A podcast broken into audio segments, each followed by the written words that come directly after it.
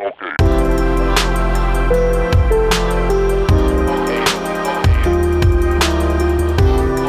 you for listening to the Crossroads Christian Church podcast. Crossroads is a multicultural gospel centered church serving the Bay Ridge and Sunset Park neighborhoods of Brooklyn, New York. If you would like to learn more about our faith community, please visit crossroadsbrooklyn.com.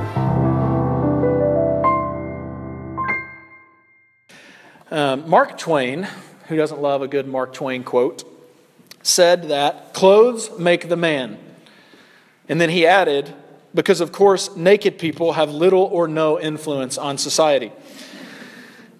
You can see, you can tell a lot about someone by the way that they dress. You may remember when you were in high school, you could tell the skateboard kids by the way they dressed. They wore, when I was in high school, they wore the baggy, we called them JNCOs jeans with the Airwalk shoes, and they had the wallet chains. They were the skateboarders. Then you had the nerds, you know, if you watch like Saved by the Bell, it was the guys with the tape on their glasses. And you can tell their hobbies are like studying science. That's what they do. And you can tell a lot about someone by the way they dress. You can tell somebody's profession a lot of times by the way they dress. If someone's wearing a white coat, you know that they're either a doctor or a pharmacist or a nurse. If someone's wearing boots and flannel and a thick beard, they are a lumberjack or they are a Williamsburg native. I saw an article on NPR's music website a couple of months back, and it was a quiz. I'm always a sucker for the quizzes that you guys share on social media. And the quiz was guess the genre of music based on the artist's shoes. And it was just a picture of their shoes. And you're like, that's definitely Michael Jackson, the loafers with the white socks. So you can, you can tell a lot by the way that someone dresses. And in Colossians chapter 3, the Apostle Paul uses the metaphor of clothing to call us to a life of holiness and to show us a picture of what it looks like to be a follower of Jesus. These are the clothes, metaphorically speaking, that a Christian would wear. And he uses Colossians 3 to call us to take off the clothing of sin and to put on the clothing of Jesus as we follow on the path of following him. He says in Colossians chapter 3 verse 9, our text for this morning. He says, Seeing that you have put off the old self with its practices, and that you have put on the new self, which is being renewed in knowledge after the image of its creator. And then in verse 12, he says, Put on then, take off these things, and now put on, as God's chosen ones, holy and beloved, compassionate hearts, kindness, humility, and here's our focus for today gentleness and patience. When I was in college, please don't judge me, but I was in a fraternity. And uh, one of the guys in my fraternity, his name was Brian Krogsgard, and he was running for SGA president. And when your, nick, when your initials are BK, you know, you're the theme of your campaign has to be, at that time, back in the early 2000s, have it your way with BK, playing on the old Burger King thing. And so his campaign was have it your way with BK, um, vote for Brian Krogsgard for SGA president. And as his friend, I and one of working on his campaign staff, I said, you know what, we should get one of those creepy Burger King costumes. And so we raised the money and bought one of those legit, you remember the commercials? The creepy Burger King. We got, the, got that costume with the big helmet, the head, and the cape and everything. And I said, I volunteered. I said, well, if nobody else is going to do it, I'll be the guy who wears the Burger King costume and scares people all around campus. I'll be happy to do that, no problem. So I put on the Burger King costume, and this crazy thing happened when I put on the costume. I immediately was just absorbed into the character of the creepy Burger King. And so I had the flyers that, the, the, that said vote for Brian Krogsgard, and I would get behind bushes and I would jump out from bushes on campus and scare people and hand people a flyer and be like, vote for Brian, you know. And it was awesome. I loved it. And I was doing the, all the moves and everything. And then one day, I. thought it would be great if I got on a bike and rode around campus in this thing. And so, where I went to school, we had this thing called the concourse, which is where all the students let out in between classes. And there were, I went to a large public university, state university. There were about, I mean, there were thousands of people out on this concourse in between classes. And so I thought now would be a perfect time to ride my bike in this costume with the cape flying and everything.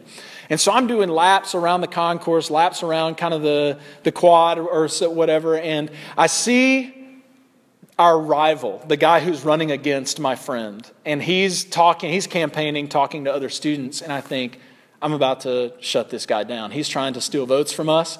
And he was talking about, there was about four feet in between him and the person he was talking to. And I thought, that's plenty of room for me to pop a wheelie and ride a wheelie right in between them as I do that. And so I thought, oh, this is perfect. And so I, I'm, I'm riding and I see him, I pop the wheelie and I'm like, you know, doing it like riding it like this. And as I ride right through him, it was perfect. But then the cape swung around my shoulder and blinded me for a moment. The handlebars went sideways. I came down and went shoulder first over the bike and ripped the costume up. I'm bloody and everything. And if you remember the king's special move, as sore and as humiliated as I was, I got up and did the like the Burger King move. I just wanted to tell that story, to be quite honest.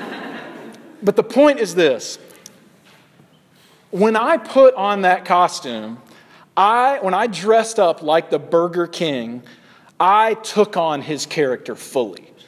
And so I took on his attributes, and I was creepy, and I was scary, and I would hide behind bushes, and I would pop wheelies in between, uh, you know, our, the other candidates, and I would do all those things. I would never do those things if I wasn't in the costume. But when I put on the clothing of the king, I became like the king.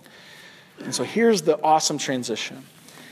If you will clothe yourself like Christ, you will begin acting like him, becoming more like him. If you dress like the king, you will act like the king. And we've been studying the fruit of the Spirit. And today we look at the fruit of gentleness. And when it comes to the virtues listed in the fruit of the Spirit, which is in Galatians chapter 5, and it says the fruit of the Spirit, meaning if you possess the Spirit of God in your life and He's working in you, you will demonstrate these characteristics love, joy, peace, patience, kindness, goodness, faithfulness, gentleness, and self control. And the point is not to simply develop these traits so that we become more pleasant people. The point of developing these traits is not so that we can be more self fulfilled or that you can be a better you. The point of the fruit of the Spirit is by the Spirit of God that we can put on these characteristics so that we can become more like Jesus. We clothe ourselves with love, joy, peace, patience, kindness, goodness, faithfulness, gentleness, and self control. And as we strive to be those things, as we strive to be gentle people, we are striving in the end to be more like Jesus by the Spirit of God. And so, therefore, the fruit of the Spirit is like a new wardrobe that we put on as Christians to look more like our King. And so, today we're looking at gentleness, being a gentle person. And it's so easy to say, I want to be gentle, but it's easier said than done because we live in a culture that is not very gentle. We live in a culture of aggression. And even more so, not just do we live in a wider culture that is aggressive. We live in a city that requires us to be aggressive, to be gritty, to hustle. I mean, we, we're like our city beckons us to hustle, to never let our guard down. See, try being gentle at 8 a.m. on the train. You can't do it because it's you got to fight for yourself. You got to fend for yourself. Think about I learned very quickly when we moved to New York that you do not smile walking down the street. Because if you do, you will end up holding somebody's mixtape in your hand, right? Or you're going to be find yourself in a conversation with a dude in a red vest talking about his rickshaw tours of Central Park. So you keep your head down, you don't smile because if you smile in this city, you will be attacked. Someone's going to try to sell you something, someone's going to try to give you something. And if you're going to survive in this city, you've got to be aggressive. You cannot be weak. See, our city knows so much about aggression but we know very, very little about gentleness. See, in other parts of the country, people only use their car horns for the worst of traffic offenses. But here, if you if I'm trying to turn left and you're walking slow across that crosswalk, I'm, that horn's coming. I drive a little Toyota Corolla. It's this little wimpy horn, but I'm going to let you have it. If you don't press the gas as soon as the light turns green, you're going to because I got to be aggressive. I'm not gentle. This city has ruined me in that way. So we walk, we, you've got to be aggressive in this city. So we walk around this city with clenched fists, with our heads down. Often we walk around suspicious of everyone. And this city fights us, and our default is to fight back.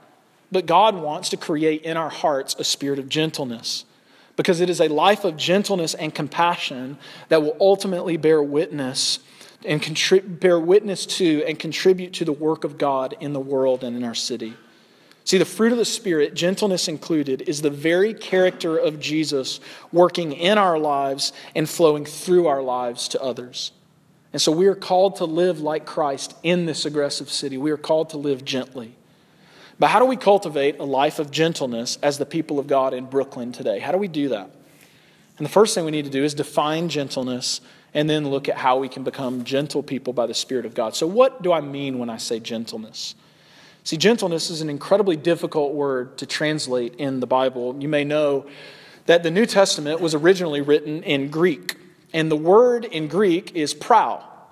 And English translators actually have a very difficult time translating this word, and they actually translate it two ways in your New Testament as gentleness and meekness. So when you read through the scriptures and you see the word meekness or meek and you see the word gentle, it's actually the same word, just English translators have translated it and chosen to translate it in different ways. You may have heard in the Sermon on the Mount, Jesus says, Blessed are the meek, for they shall inherit the earth. And the word is translated meekness here when the author has in mind an inward state. So when it's talking about humility or an inward state of being, the translators will, will translate it as meekness.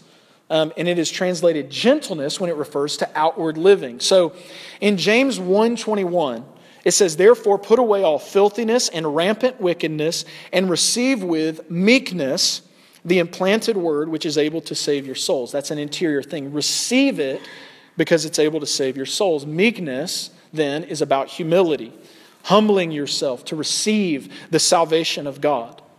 The scriptures teach that you cannot save yourself, therefore, you need a Savior. And without the humility to admit this, you can never know God and you can never experience His salvation. So, meekness then is a true understanding of oneself that you are a sinner and that you are undeserving of the love or the grace of God, yet you are loved and shown God's mercy, not because of anything you've done, but because of everything of who God is and what He has done. Blessed are the meek, Jesus says. And he means, blessed are those who are humble enough to receive the love of God, knowing that they could never earn it themselves. That's meekness. But elsewhere it is translated as gentleness. Titus chapter 3, verse 2.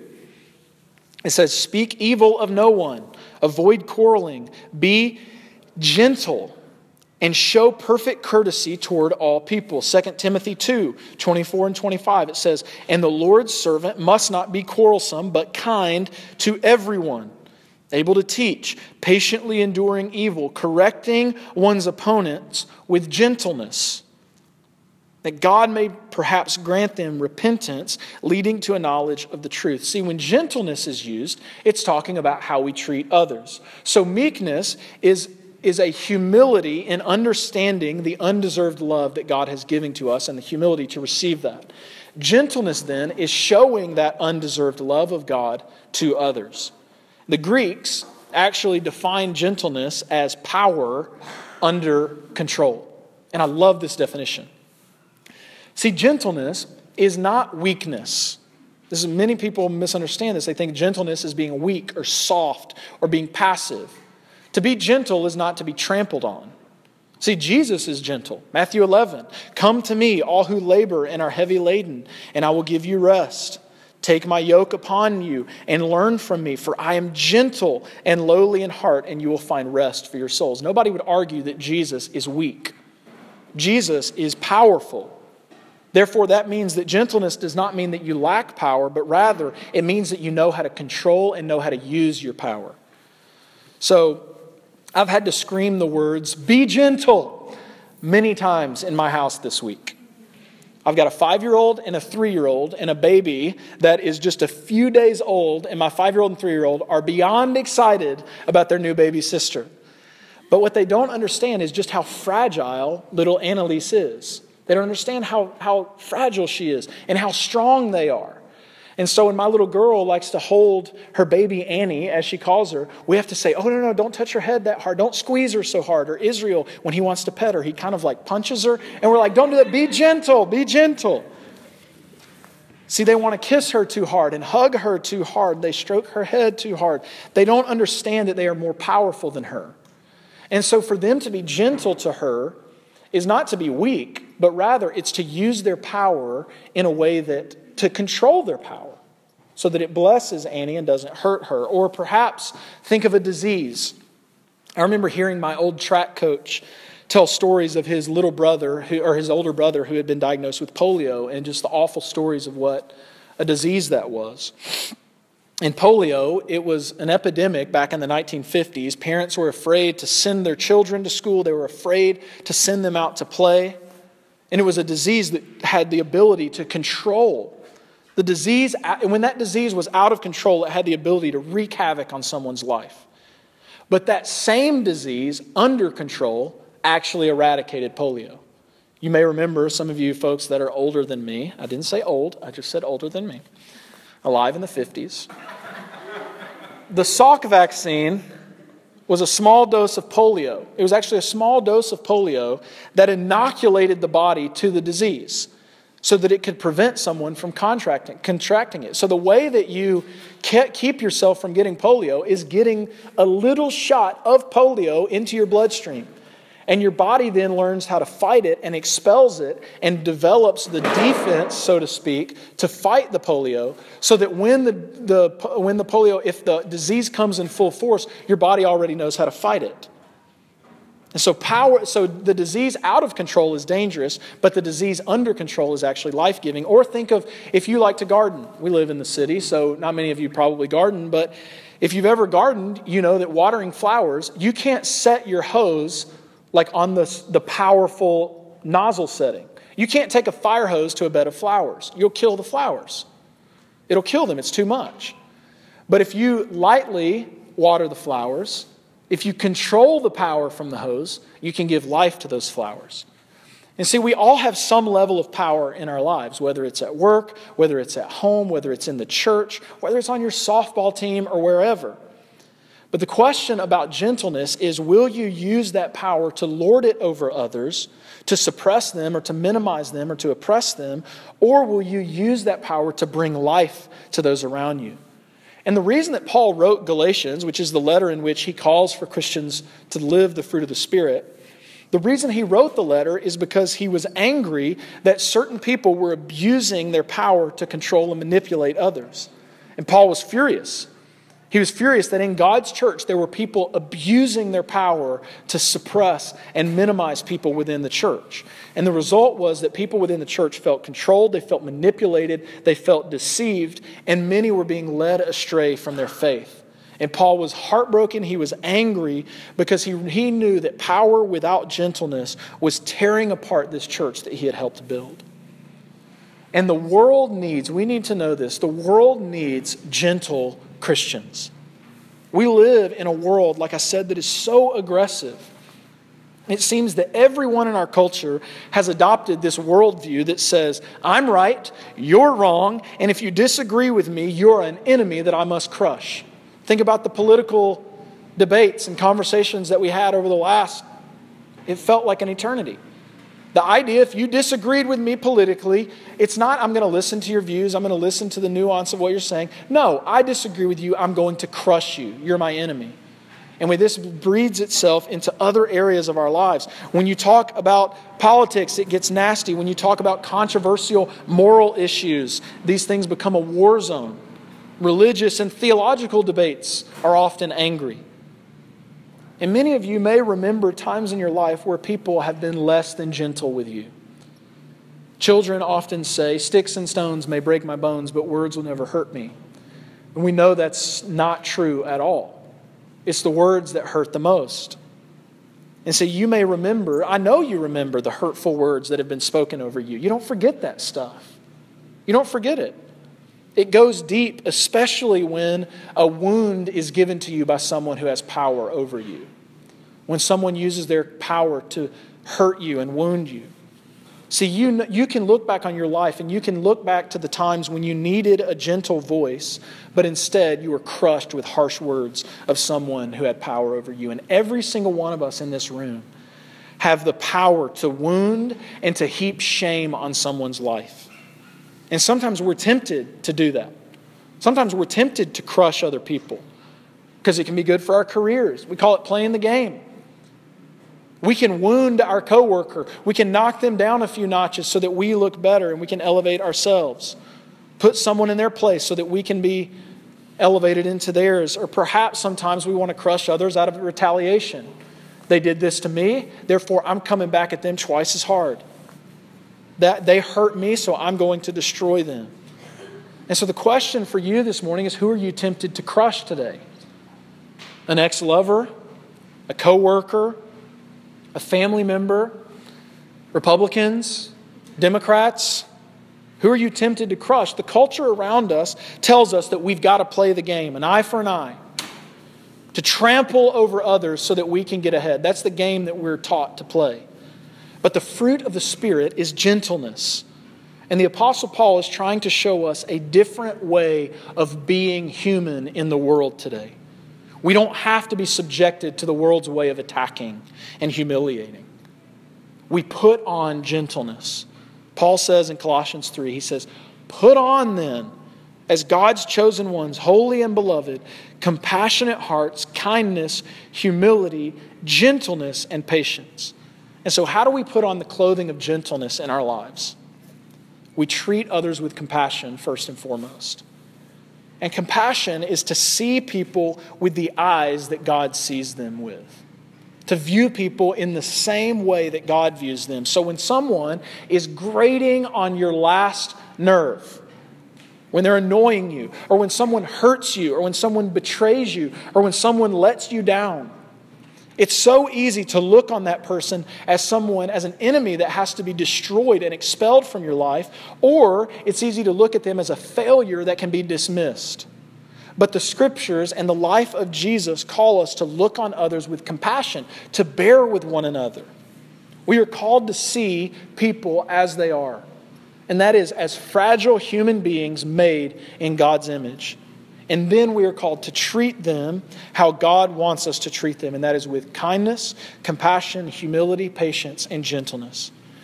It doesn't matter how successful or how accomplished or how educated or how secure or how seemingly perfect someone else's life is. We are all fragile and we are all capable of being broken. And the scriptures say that if someone is wounded, or it says if someone is broken or caught in sin, we are to restore them gently, not dismiss them, not expel them, not retaliate against them, but to restore them gently. And to be a gentle person is to be someone who is safe to be around. And this is what I want for you. This is what I want for me. This is what I want for us collectively as a church that we be a group of people, both collectively and individually, that are safe for people to be around. And that doesn't mean we stop preaching holiness or that we avoid talking about sin. It's possible to hold to faithfulness to the scriptures and to be a safe place for sinners to come. See, sinners were attracted to Jesus. This is who Jesus attracted. In fact, it was the religious people that hated Jesus. It was the prostitutes and the tax collectors and the drunkards and the gluttons that were attracted to Jesus. So, can we be people that are safe to be around so that we can earn the right to love them with the love and the gentleness of God? And so, here are some diagnostic questions to gauge whether you're a gentle person. And I heard these from my friend Rich Villodas, who's a pastor in Queens. A question to ask yourself are you a gentle person? Is do people openly confess their sin and their failures to you? Or are they afraid? Are they afraid to tell you their sins and their failures and their brokenness for fear that you might pounce on them? Or are people willing to come and share with you their lives? Another question is Are people drawn to you? And I don't mean are people drawn to you because of your attractiveness or your skill or your usefulness, but are people drawn to you because of your gentleness? Are people drawn to you because you are a gentle person? And so we must, to put on gentleness, we must treat others with compassion, but we must also look to Jesus, who is the gentle Savior. So the question is how do I become more gentle? And perhaps many of you are already making a resolution in your mind right now to say, you're saying in your head, I'm going to be more gentle this week. You're going to write it on a note card. You're going to put it on the mirror. Be more gentle this week. Be gentler. That's not going to work. It doesn't work. See, gentleness doesn't come through willpower. It comes through the gift of the Spirit of God working in your life. It doesn't come through a forceful command. In some ways, gentleness is more caught than taught. And here's what I mean when my kids are fighting each other, my five year old my three year old, when they're screaming at each other and they're not sharing, and I don't think they know what sharing means. My, my daughter just thinks share means give it to me. And she's share, share, and they're yelling at each other and he's hitting her. What I'm tempted to do in that moment is to scream back at them Stop yelling! Stop fighting with your sibling. Any parent in here knows that doesn't work. You cannot match your child's intensity and hope that they'll bring it down a few notches. It doesn't work. The way to calm your kids down when they're fighting is not to command, command them loudly and match their intensity, but rather it's to get down on my knees, stoop down to their eye level, and speak softly, model gentleness for them, and say, Kids, you're killing me. please, please stop fighting. That's not how we do things in this family. You see, the kids pick, you set the tone. They pick up on gentleness by the way you act, through observing more than they do by listening.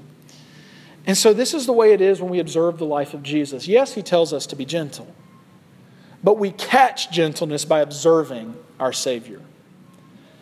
See, Jesus looked down, God looked down on his creation after he created us and we were being aggressive with one another, we were killing each other, being prejudiced toward one another, rebelling against him, rebelling against our creator, choosing lesser gods, choosing lives of sin, walking in ways that, that lead away from God.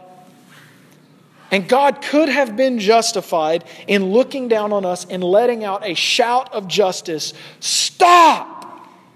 And He could have been justified in wiping us all out.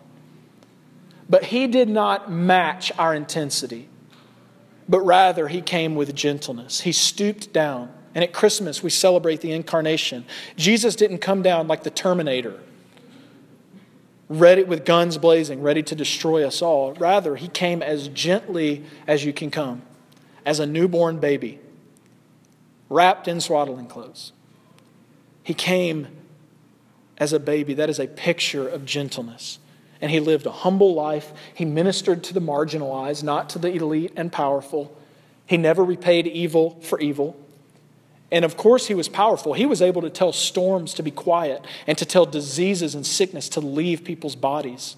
He rose his best friend from the grave. But he was also, he was powerful. But he controlled his power and he was gentle and he stooped down and he washed the feet of cowards and betrayers and doubters and deniers and sinners.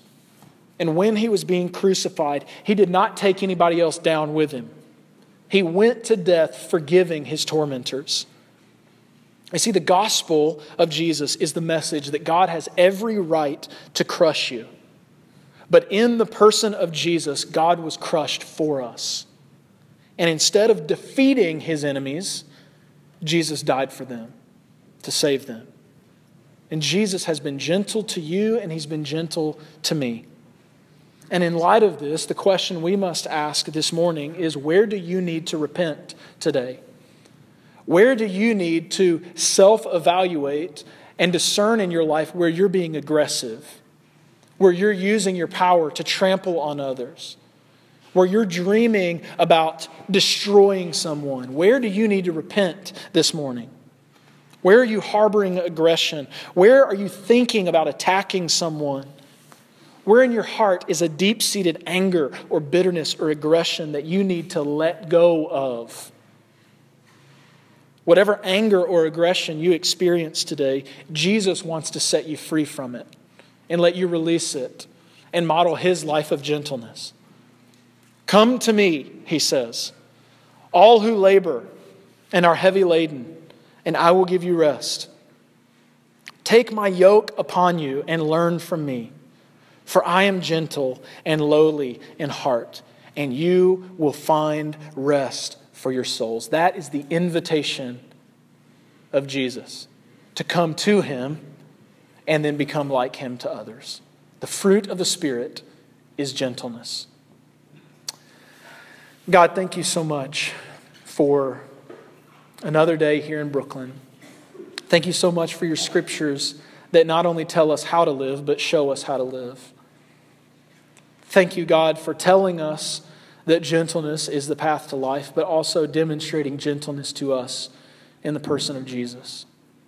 Thank you that you did not crush us, but rather you were crushed for us. Thank you for coming as a child humbly. You who did not count equality with God a thing to be grasped, but rather you humbled yourself to become obedient, even to the point of death, even death on a cross. God, thank you for the gospel. Thank you for the cross. Thank you for the resurrection. Your power was on display in the resurrection, but your gentleness was on display on the cross. And we're thankful for both. And so, God, as we come and take the bread and the cup, we use this as a time to repent of our aggression, to repent of our deep seated anger and bitterness, to let go of it and to lay it at your feet, and to trust that we don't have to retaliate. You are the judge and you bring justice to this earth. We don't have to do it ourselves, God. So we can let go of our anger.